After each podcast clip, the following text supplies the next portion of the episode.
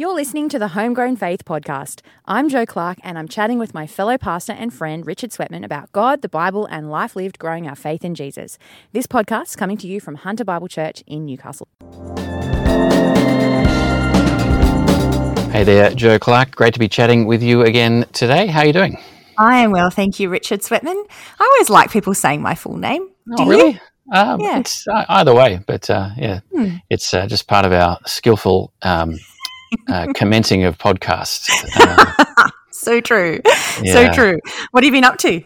Well, I thought I'd share with you that um, I've got something to look forward to coming up, uh, and that is that I Ooh. bought tickets for my oldest son, his birthday, for him and me to go to an air show called Ooh. Warbirds Over Scone. Are you, okay. Were you aware that Warbirds Over Scone was coming up, Joe? I wasn't, it wasn't on my calendar, but tell me about it. I'm excited for you guys. Well, air, air shows are interesting. We've been to about three or four, and they're quite a big deal over um, over the years.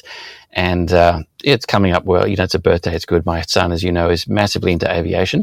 Very, and so yes. um, a warbird, do you know what a warbird is, Joe? It's a kind of plane that was used for fighting. Is that right? Yes, pretty good. Yes, a, a military aircraft from uh, different, uh, particularly from the past. And uh, Scone, as you know, that's uh, about two hours drive up the valley, uh, or maybe more. It'll actually take us more than that because I'm doubling up on this trip to turn it into um, hours for my son's uh, L's license. So we're going to have a very slow ninety K drive to and from Scone. Um, Excellent strategy. Yes, starting early. Uh, maybe, I don't know, do you have to stay awake as a supervising driver?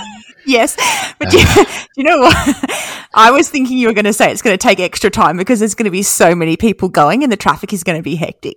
Oh, there could well be traffic, but no, the factor is not that. It's more the ninety K an hour.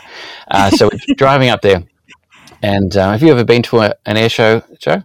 Uh, no, I don't think I have now I think about it. My dad loved planes, but no. Yeah, yeah. No, it's quite an experience. There'll be, uh, there will be lots of people there. People will come from Sydney or all around the state for something like this. Right. Um, everyone will come along with their camp chair and set up their camp chair near the near the landing strip. Um, there'll be air cadets and um, some of the R A F will be there. Nice. Uh, you know, you can walk through one of their planes, something like that. And then um, you get a program and And there's a lot of um, older people or people with enthusiasm, and they will know the different marks of a of a Spitfire. Um, oh, right. The yeah, the different versions of the Hercules. The um, they'll be able to recognise the sound of uh, an F eighteen Hornet just from the engine, or the sound of a, a Hurricane just from the engine. So there's a Whoa. real appreciation, and um, you sit there. Um, you wait around for a long time, and then the planes sort of go past. Sometimes they look like they're going to hit. Uh, you know, you, there's the, the the it's loud, um, and uh, yeah, my son will be there, just captivated by every plane and be able to recognise them from a long distance away. So wow, that's uh, that's what we got got coming up. Something to look forward to. That really does sound fun. There's nothing quite like going to a show um, where you see what someone else loves. And you see their like their deep investment mm, in it. It's yeah. just fun to watch from the outside, isn't it? Yeah, yeah. I think yeah, yeah fun to watch from the outside, and I get a little taste of it as well. Like when I see yeah. a, a a Spitfire or a um, you know flying past, I think, well, that's that's what people would have seen um, in uh, yeah sixty or whatever it is, um, eighty years ago, defending. Yeah. Um, Um, Britain or um, mm, mm. yeah, other planes. They, like there's a real history there, so mm. there's a, yeah, it's a little bit moving when you when you see these things. Oh, I can imagine. Oh so, well, I'm uh, looking forward to hearing how it goes. I'll uh, yeah let you know in a few weeks how it goes. But um, if anyone's there coming to Warbirds Warbirds Over Scone on March twenty-sixth, come and say hello, and uh, yeah, we can talk talk aviation. Um, Sounds fun. Joe, how about you? What have you been up to? I promised last week that I'd talk about something garden related, mm-hmm. and what I want to talk about is someone who is a mycologist. Do you know what a mycologist is? That would be an expert in fungi, spores, molds. How do you know that? Well, it's a bit of my old medical background. And, uh, oh, right. Okay, okay. Because I was like, he surely won't know this, but yes, ah, an expert in, in fungi and um and mushrooms and toadstools and all these things. The reason I've known this is because the other day, and all through my childhood, but particularly the other day, when I would find a huge mushroom in my lawn, I would great, get great joy from kicking it over. Like that would be super fun. Yep.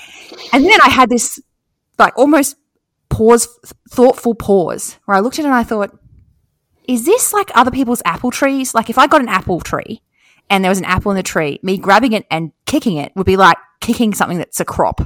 Am mm. I kicking someone's crop right now? Well, then I started Googling and I discovered that no – do not eat any mushrooms from your yard is essentially the rule. Yeah. Yep. Um, but it just was an interesting little interlude to think about mushrooms and fungi, and actually that the presence of mushrooms can indicate a very help- helpful, healthy ecology or whatever. Anyway, but it just made me interested, and I it helped mm-hmm. explain the one thing that I have been wondering about since the start of the year. So here's the story. Yep. I laid down a bunch of mulch and leaf litter kind of mulch yeah. on my garden. And within a few weeks, I got this fluoro yellow stuff growing from my mulch. And I was yeah. like, what is that? And it was all – and I have genuinely never seen it before or since. And I discovered what it is. It's called Fuligo septica, which is basically, in common terms, dog vomit. Oh, really? That's the name of the fungus because after it's yellow, it goes brown and looks like dog vomit. Oh, that's that's not a very uh, pleasant name. No, it's not. I was like, oh, come on, guys. I've just discovered what you are, but that's not fun. Anyway, the reality is it's a slime mold and it it grows in mulch. And it's a anyway. sign of a, a healthy garden there. I don't, well, I don't know if that one's a sign of a healthy garden. My mushrooms are a sign of a healthy garden, but maybe not my dog vomit. Yeah, who yeah. knows? I, you know what freaks me out about mushrooms is that they're not a plant. They are they're their own kingdom. Yes, uh, very strange. And uh, yeah, that uh, just, so when you think of them not as plants, are they animals? It's just uh, yeah. Oh, that's a fascinating question. That really just blows my mind. That. Yes, what a, what a, is this thing? It's a growth. And the difference, there's a difference between a mushroom and a, a toadstool. Did you know that? No, I didn't know that. Fascinating, fascinating. Anyway, we don't well, have any more time to talk about mushrooms, but I invite anyone to Google about mushrooms and you'll find interesting things. Sure will. We live such exciting lives, Richard. That's for sure. That's the, that's the feedback we get all the time. uh, anyway, you've been reading, reading Revelation. Oh, I have, yes. It's just been part of my regular reading plan. I keep a little mm. um, a note, and the note was telling me, hey, Richard, you haven't read Revelation for at least a year. And um, I thought it's time to get into Revelation. And I've actually mm. found it um, really helpful at this time, just with like what's going on around the world. So mm. um Uh, if anyone listening to this, you know, in the in the present time, um, we've had a huge floods in New South Wales and Queensland. Um, obviously, mm. the pandemic has been going on for two, three years, and um, Russia has invaded Ukraine. Mm. There's like this old-fashioned war in Europe, mm. um, and uh, as I'm reading Revelation, I just keep seeing more things that are, seem familiar to our world. Um, mm. So the um, The seals, the seven seals that are opened, um, mm. the first two is the white horse, which is conquest, and the, the second one is the red horse, which is war. Um, and mm. it's like, well, yes, we, we, we're experiencing war and conquest at the moment. Um, to look a bit further on, uh, when the trumpets are sounded, the first four trumpets are all different kinds of natural disasters. Um, there's fire, or there's earthquakes, or there's um, yeah sickness, um, and uh, it's making me think of just the disasters going on around. And mm. so, um, and then the the final thing I'll share is from chapter twelve, just mm. a little reminder about who we are as Christians living in this world where all these disasters are going on. Um, this comes at the end of a story about a dragon, it's kind of a, a hostile satanic figure. Then uh, Revelation twelve verse seventeen, then the dragon was enraged at the woman and went off to wage war against the rest of her offspring, those who keep God's commands and hold fast their testimony about Jesus. Mm. And just to, in the in the midst of this this reading of Revelation and all this stuff, just to hear that little note of, of who are who who are Christians in this world, the people who keep God's commands is one thing. So mm. yeah, I was encouraged to just, you know, Christian obedience again, and then hold fast their testimony about Jesus. And so to, yeah, genuinely identify with Jesus, stand up for him, um, speak his name, testify about his news, um, yeah, be be quick and ready to identify as a Christian, um, holding mm. fast there. So mm. that was my, well, I'm partway through. That's my reading Revelation experience, Joe. Mm. So as you read it, I, I find Revelation, my experience of it is I'm reading it going, whoa, I really don't have an idea of what's going on necessarily. Mm. Um, how do you deal with that thought? You, you I I know you know more about Revelation than I do, but how do you deal with the thought of this is, you know, this is apocalyptic, this is a different kind of genre, it's lots of imagery. Yeah. Yeah, yeah. Well, I, I'm not sure about whether I know more than you, Joe, but um, I, I can share my experience of reading is is mm. to um, I, I think my perspective on Revelation is is a fairly standard one um, uh, among the, the different options, which is kind of a, um, a perspective that looks at the different events, the different chapters as kind of a different camera angles on on mm. mostly the present age, different mm. perspectives of the present age, where um, there's opposition to Christianity, where there's natural disasters, there's war, there's um, uh, there's faithfulness, there's people suffering for the faith, um, there's the sovereign rule of, of God and mm. uh, his son. And so I'm generally reading it of there's these different being different perspectives on the on the present age uh, until mm. we get to so the final chapters. And I'm okay. in my sort of personal reading, I'm not here studying intensely. I'm I'm, I'm latching on to the things that are um, enlightening, encouraging, comforting. Mm. Mm. Mm. That approach, yeah, yeah. And it really sounds like those that that last verse, as you've read and looked at. Oh, what are our present circumstances? Oh, that's. That I can make sense of my present circumstances. They're talked about in the Bible as a reality of our times. Mm. And what am I to do and what are the, what's the Christian life to be? That's yeah. the final verse. Oh, that's very good. Yeah. So I think, I don't know, historically Revelation is something that's loved you know, when times are crazy. So, mm. yeah, um, I would love to encourage our, our listeners to, yeah, have, have a look into Revelation at least at some point this year mm. and, um, yeah, learn and be encouraged as they can. Mm. Oh, that's but, a good uh, encouragement. I'll have yeah. to do that. So that's yeah, that's some of my recent Bible reading. Um, but yeah, Joe, how about you? What have you been looking into lately? Well, um, as part of our summer reading plans, way mm. back in summer, I was um, committed to finishing off uh, Confronting Christianity by Rebecca McLaughlin. So anyone who's yeah. been listening along with us for ages knows that I've been listening to this book for a while and yeah. finding great fruit from it, and uh, shout out to a few other people who've read it, and I think they've enjoyed it too. Mm. And today um, I wanted to talk about the chapter where she talks about how could a loving God send people to hell. Oh, wow, great. Yes, a... it's the last chapter of the book. Yeah. And she starts by examining, she does this every time, examining um, the current Uh, Western approach to a, a question um, with reference to recent events or, or significant events in that in the West, and she does that. She touches on some pretty significant events, very painful, and she talks about how people in the West actually hate judgment because they also view humans as fundamentally good, and then mm. she questions that inherent assumption mm. um, and and suggests that we try to account for people's moral evil. Um, by saying, oh, f- trying to find a way where they have reason for why they did it so that they're, in fact, not even really morally responsible. Mm. So, oh, this thing outside of them led them to this evil.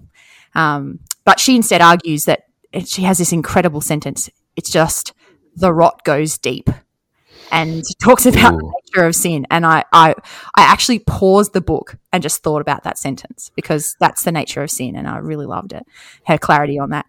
But um, and the chapter actually, I didn't find it as easy to follow her f- logic flow and got a bit distracted in it, which was unusual for this chapter. Mm. But I did want to draw on, and I so I won't actually speak to how well she argued that how could a loving God send people to hell. But I did want to just draw out one thing she do- does, which I just thought was so lovely. This is um, a quote from when she's talking. She's moved from identifying that we have a problem, humanity has a problem of sin, and she says this. Christianity acts like a searchlight. God knows our hidden parts. The one person with the right to judge has all the evidence. The God of the Bible is the God from whom we cannot hide, yet the searchlight that could expose us as fugitive criminals is trained on us as lost children. This God is looking for us, longing for us, and calling for us to come home. That's mm. the quote. And yeah. then she, she moves immediately to, and which is great for an apologetic book, she moves immediately to the parable of the lost sons and then to Jesus on the cross in Luke. Yeah. And I was just so encouraged to to remember that the God of the Bible, he's a searchlight for fugitive. He's going to expose us. We think he's going to expose us as fugitive criminals, but instead he's wanting to for us to come home in repentance and trust. Yeah. Oh, so good. Yeah. Oh, I love that. Um, oh, there's so many great images there. The rot runs deep. Um, mm-hmm. Yeah, that's so challenging to our Western perceptions or presuppositions.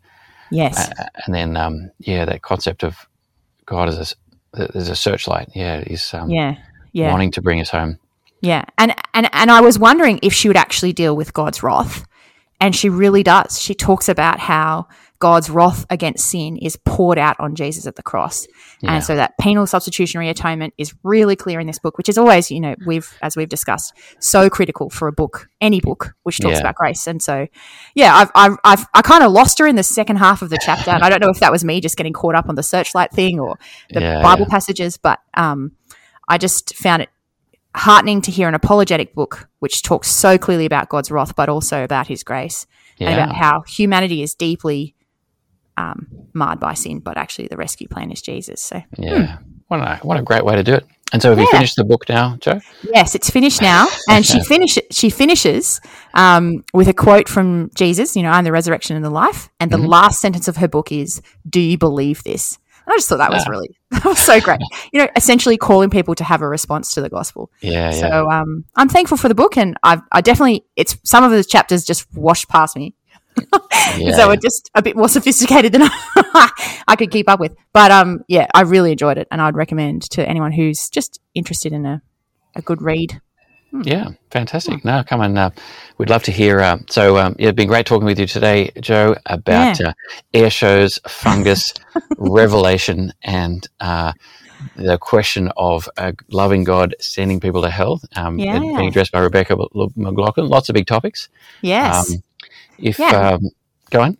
You know, oh, I was going to say, we're about to say the same thing. If anyone wants to be in touch with us about what they've been reading or thinking or how they've grown from the podcast, we'd love to hear from them. We got a lovely email in January from Emma down south, and um, hearing from people around church about how they're growing. But yeah, let us know. You can get in touch with us at homegrownfaith at hunter bible church dot org.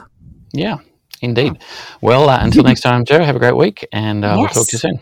Sounds good. See you, brother. Bye.